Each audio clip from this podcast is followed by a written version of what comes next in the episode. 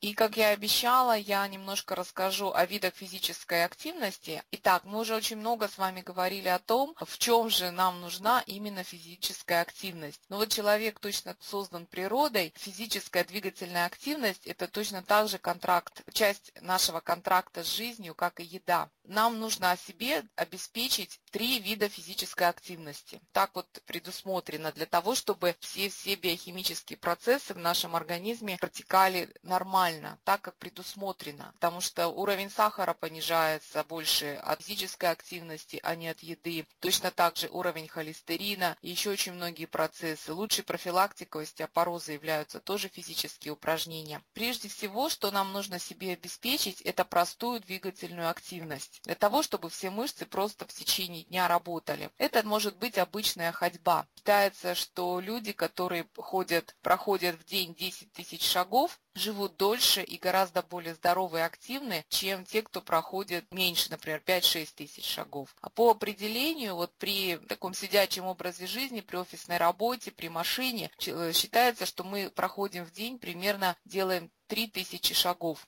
Это ну, такая базовая как бы величина. И нам нужно добавить везде-везде шаги. То есть даже 10-15 минут, если мы добавляем да, в течение дня несколько раз, можно набрать час и даже больше вот такой двигательной активности. Это даже если вы просто оставляете машину подальше от офиса, когда вам надо и минут 5 или 3 минуты идете пешком, то уже будет добавлять, добавлять вот эту двигательную активность. Подъем по лестнице, спуск по лестнице, это все добавляет двигательную активность. Помимо ходьбы это могут быть танцы, плавание, велосипед, но бег только в том случае, если вы владеете техникой бега. Если вы не владеете, никогда не обучались, то лучше не бегайте совсем. Вот правильного бега могут быть гораздо больше, чем польза от него. Вот такой длительной ходьбой и танцами, ну, нагрузкой на суставы не надо увлекаться, если есть какая-то проблема. Если есть, ну, какие-то микроповреждения, болезненности периодически, еще что-то, тогда лучше выбирать какие-то просто физически двигательную активность. Это даже работа в саду, работа по дому. Вот такая обычная гимнастика, ну вот как в советское время было добрым утром, да, вот гимнастика. Вот обычные упражнения, наклоны, повороты, там махи руками, ногами. Это все двигательная активность. Второй вид физической активности – это упражнения на растяжку, на гибкость. В этот момент, когда мышца растягивается, сосуды расширяются внутри мышцы, туда резко приливает кровь. И, ну, естественно, улучшается и обмен, и тонус повышается. И даже при правильно выполненных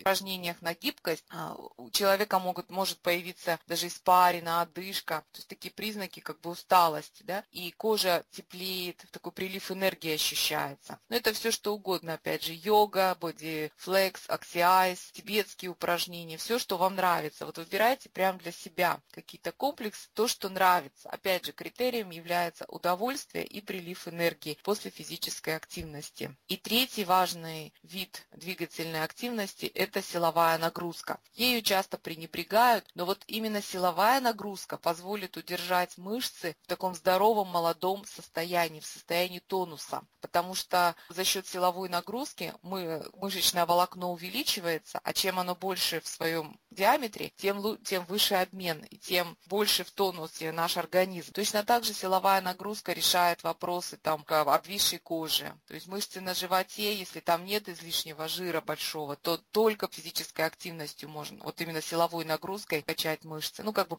тонус им придать. Точно так же вот эти мышцы в верхней части руки под мышкой, да, вот часто у женщин обвисают, только силовая нагрузка. Какая должна быть нагрузка, если вы никогда не занимались, то выбирайте себе гантели, ну можно где-то начинать с 3-5 килограмм. Вот знаете, чтобы было все-таки тяжело, не чрезмерно тяжело, но чтобы вы их поднимали с усилием. Но лучше выполнять интенсивно, не очень большим большим грузом, чем э, будет слишком большой груз, и вы будете выполнять их медленно. Что значит высокоинтенсивно? Вот для силовой нагрузки имеет значение еще высокая интенсивность. Это тогда, когда вы, выполняя упражнения, уже не можете что-то слушать, там, читать, там, даже разговаривать, еще что-то такое то есть вы все, вы полностью сосредоточены на упражнении. Вот это значит высокоинтенсивная нагрузка. И силовая нагрузка не должна быть свыше 30 минут, но в крайнем случае 35-40 минут. На 37 примерно минуте начинает вырабатываться кортизол, это гормон стресса, и вместо пользы организм уже получает гораздо больше вреда. Поэтому не надо заниматься в тренажерных залах по часу. 30 минут высокоинтенсивной нагрузки, вот вместе-вместе весь полный комплекс. Этого достаточно. Кроме того, еще одним хорошим признаком адекватной силовой нагрузки является, когда мы работаем, ну практически одновременно работают все мышцы